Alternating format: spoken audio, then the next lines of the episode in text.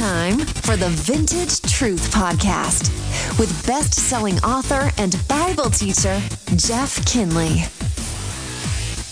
Hey, welcome to the Vintage Truth Podcast. It's Monday, and we are wrapping up a really interesting series here at the Vintage Truth Podcast, uh, a series on the mysteries of God. And we have explored so many incredible mysteries here together. I'd encourage you to go back and listen to some of these that you maybe have missed. Maybe some of these kind of tweak your curiosity, something you'd like to know more about. And of course, all these mysteries that I'm talking about, I cover in my book, Uncovering the Mysteries of God. And you can get a copy of the book if you'd like on jeffkinley.com. Just go to the bookstore tab and scroll down to your favorite book and click on that, and I'll be glad to sign it to you and get that right out to you. You know, when I was a kid, uh, back long ago, when the crust of the earth was cooling and dinosaurs roamed the world, our family gathered around the television set one night and we watched these fuzzy images of this guy named Neil Armstrong taking his historic first steps on the moon. Maybe you're old enough to remember that. Maybe that's just something you've seen in black and white movies, but it still amazes me that we traveled 240,000 miles to the moon and back and you know that that just blows my mind. Now I'm sure that the geeks at NASA can explain all this using terms like thrust and trajectory and apogee and orbit and aerobraking and gravitational slingshot and, and stuff like that. All that's really a whole lot of math for me. But I did once entertain the thought of becoming an astronaut when I grew up. And then I saw the movie Aliens and all that changed. Anyway, outer space is still a huge mystery to me. And uh, even people who study it you know, full time, they admit there's more that they don't know than what they do know. So there aren't mysteries here on the earth, but there's also mysteries in our Bible. I mean, mysteries on the earth, like, you know, Stonehenge and, and things like why are there cockroaches? I mean, things like that. There are things that we may never understand here on the planet. There's more mystery under the ocean that uh, that is left unexplored right now that we we we may never know this stuff. Creatures that we don't even know exist. So there there's tons of mysteries there out there. So but there's mysteries in the bible as well. And there may be mysteries we'll never know the answer to at least this side of eternity. There are things that the bible talks about that are mysteries of course but there are also mysteries that we ask ourselves the questions like whatever happened to the garden of eden I mean, will they ever find the Ark of the Covenant or Noah's Ark? I just recently had a conversation with a fellow Dallas Seminary graduate who has climbed Mount Ararat some six times looking for the Ark. He's a modern day Indiana Jones. He explores all these archaeological digs in Israel, and they've been looking for the Ark. And as of yet, they haven't found it, though they've talked to people who claim that they've seen it before the ice covers it and blah, blah, blah, you know? So, but will we ever find the Noah's Ark? That's a very good question. What kind of power does Satan really have over Christians? And how, how does he really work? What are all his methods? That's a mystery. Can demons possess Christians or do they can they merely just oppress Christians? Can demons take human form today like they perhaps did in Genesis chapter 6? Do angels still visit people here today? Why doesn't God do the same kinds of miracles today that he did back in Bible times? I mean, what's going on? Why, why don't we see some more seas parting and fire coming down from heaven and all that good stuff? Why doesn't God just expose all these celebrity preacher counterfeits for what they really are? Why does he bring judgment on them now? Why doesn't that? That's a mystery to me, right? Why did God command Israel to kill innocent women and children in Deuteronomy 2, Deuteronomy 3? How do we reconcile this kind of behavior when attempting to speak up for the unborn? What about the church? If the church is really God's hands and feet, then why isn't she doing more to love her neighbor, stand up for people, and care for people? There are other mysteries that the Bible talks about. There's the mystery of the kingdom of heaven. In Matthew 13, there's the mystery of the blindness of Israel in Romans 11, the mystery of the departure of the church, the rapture in 1 Thess 4 and 1 Corinthians 15. There's the mystery of the church itself as the body of Christ where Jews and Gentiles become one in Ephesians chapter 3. There's the mystery of the bride of Christ in Ephesians 5. The mystery of the indwelling of Christ as the hope of glory in Colossians 1 26 uh, and 27. There's the mystery of lawlessness in 1 Thess 2 7, the mystery of godlessness in 1 Timothy 3 16, the mystery of the church in Revelation 1, the mystery of God and why God still allows Satan to have power. There are so many mysteries. The mystery of Babylon in Revelation 17. So there's so many mysteries that are in the Bible. We obviously can't cover them all, but they're all mysterious. Now, in the Bible, a mystery is not an unsolvable thing. A mystery is just something that has previously not been revealed yet. So God does reveal his mysteries in time, though we may not understand all of them fully until we get to heaven. I'm reminded of what Daniel 2:47 says. I think it was Nebuchadnezzar who said, excuse me, surely your God is the God of gods and the Lord of kings and a revealer of mysteries. So let me ask you in this last episode here, when we're talking about the mysteries of God, let me just ask you have you ever thought about how amazing and infinite God must be to be this kind of mysterious God? I mean, that feeling that you get when you look up in the sky at night and you see the blackness that's just punctuated by these tiny dots of twinkling light and you stare up at the sky and, you, and it just it obviously just goes on forever and ever. And you just can't wrap your head around it. And so you just stop thinking about it right? Have you ever done that with god? Have you ever thought my god is so in fact he's bigger than the universe. He's he spoke the universe into existence according to the Bible. And so when you think about your God, do you ever get overwhelmed with that same sense of wow?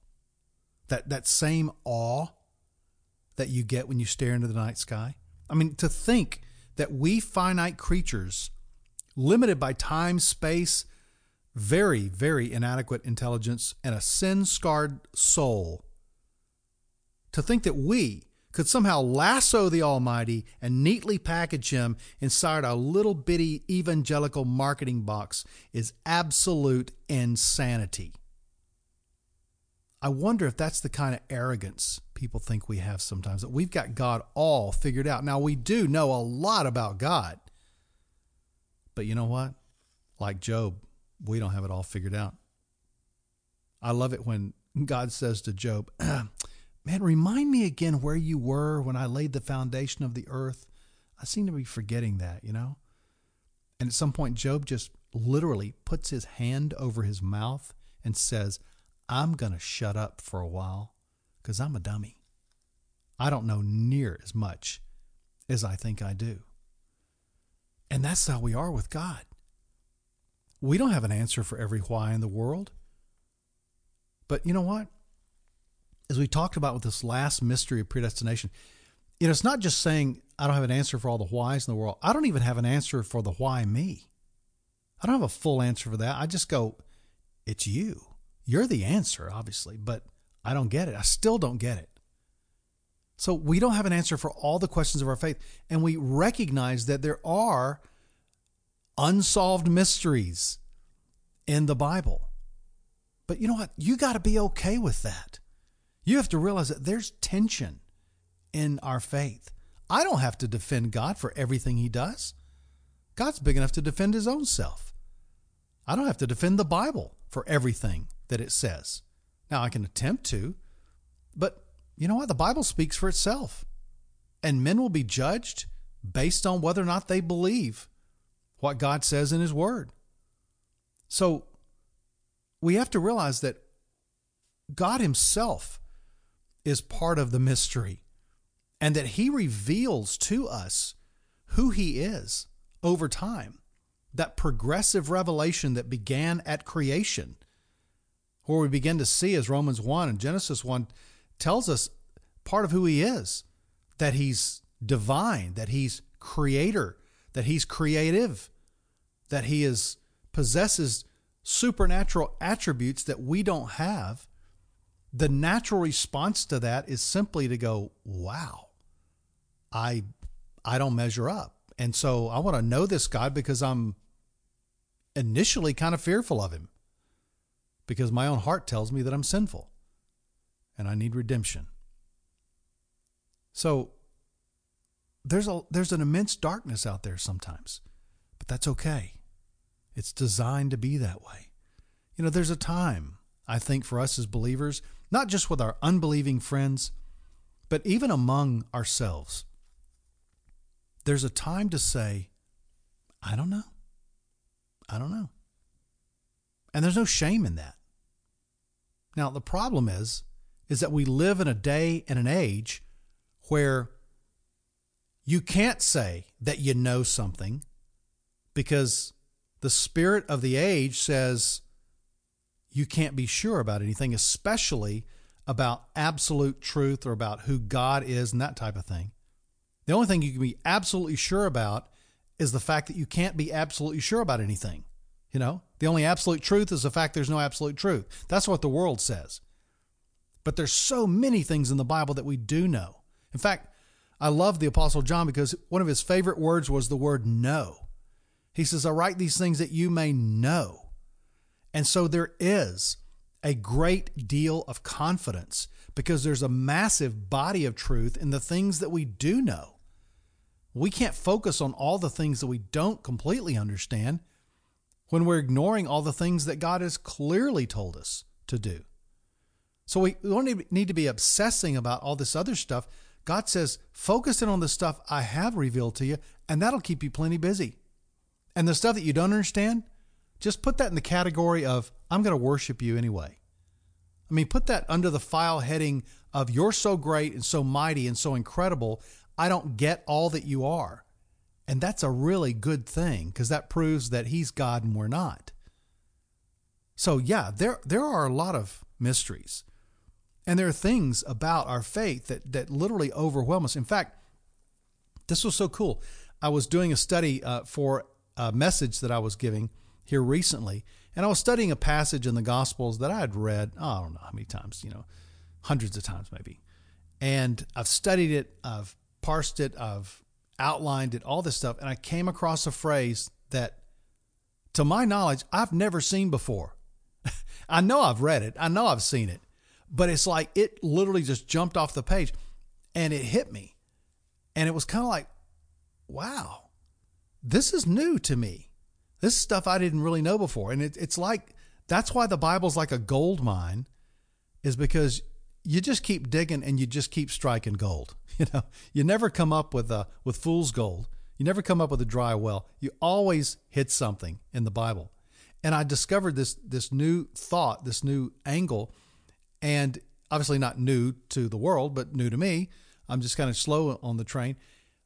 But discovering this just made me be even more in awe of God and of His Word. And the reason why most Christians don't walk around with a sense of awe and a sense of wonder and a sense of amazement and worship of their God is because they're not taking the time to get to know Him. I guarantee you that the more you get into this revealed truth of His called the Bible, His vintage truth, the more you'll find yourself worshiping, the more you'll find yourself in a state of mind where you really want to know him more and you want the world to know him more. I mean, it just changes your life, is what it does. And so that's why it's important for us to dive into all these kinds of mysteries. I remember when I first became a Christian, I was unchurched and I didn't have a lot of Bible knowledge. I mean, I mean, I wasn't so dumb to think that, you know, Joan of Arc was Noah's wife, you know, and Sodom and Gomorrah were husband and wife or something stupid like that, like some people today. I mean, I knew a couple of things. I knew about David and Goliath. I knew about the flood, um, but not much more than that. I knew about Jesus a little bit. But I started reading, and, and the, the guy who led me to Christ gave me some really good Christian books and, and in addition to the Bible. So I was reading through the Bible, and I'm reading all these Christian books, and I'm 16 years old. And the first year – that I was a Christian, I read about 50 books, 50 Christian books. And that was significant for me because I'd basically never read anything deeper than a comic book prior to that point. But I was so hungry. I, I, I wanted to fill my mind so that my heart would be filled with the life of the Savior that had just redeemed me. And the only way to do that was through the Bible. So I just dove in, and everything was a mystery to me. But it, it but it became clear. It, it, all these truths began to open up into my mind because the Holy Spirit was teaching me. I was involved in some really cool Bible studies, and I was learning from my brothers and sisters in Christ and my pastor, and it's just a, a time of just huge growth. And I want to encourage you with that. I want to encourage you to put yourself in a position of growth. And growth involves seeking, growth involves knowledge, growth involves being around people that are going to push you and stimulate you and encourage you and motivate you and be an inspiration to you. You know, it's just like uh, when you play a sport or an instrument or whatever, you're always with people that are a little bit better than you are. It just ups your game, man. That's what it does. You need to be around some people that are going to up your game.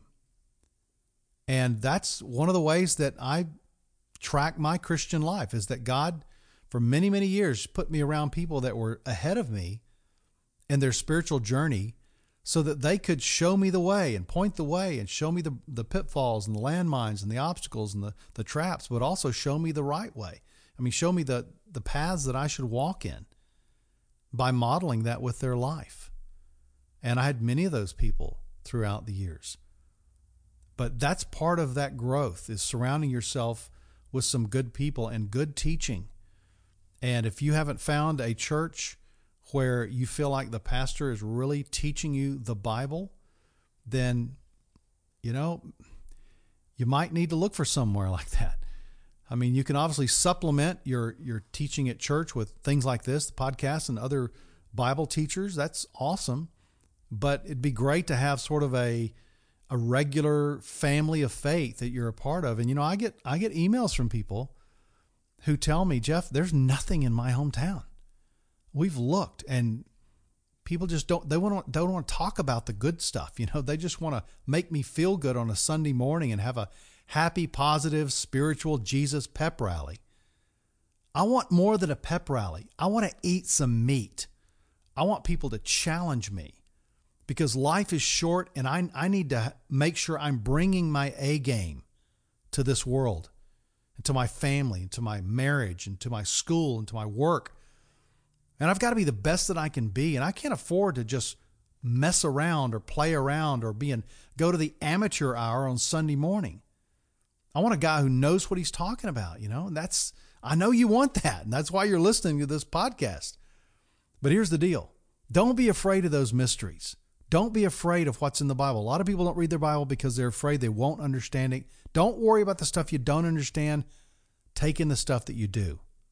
And as I said, we're going to talk about how to study the Bible here in the not too distant future. But all that to say is that the Bible is full of these incredible mysteries, and I want you to continue to dive into these things. Hey, I want to read a couple of verses to you as we close out this mystery month on the Vintage Truth podcast. This is from Job 11 verses 7 through 9. I believe it's one of Job's friends who are trying to console him. But listen to the truth that comes out of his mouth. He says, Can you fathom, Job? Can you fathom the mysteries of God? Can you probe the limits of the Almighty? They are higher than the heavens. What can you do? They are deeper than the depths of the grave. What can you know? Their measure is longer than the earth and wider than the sea. Oh, what a mighty God we serve. Thank you, God, for being amazing so that you completely blow our minds with your truth and impact our hearts and change our lives so that we can help others. Hey, hope you have a great week. I have more to talk about in the next Vintage Truth podcast.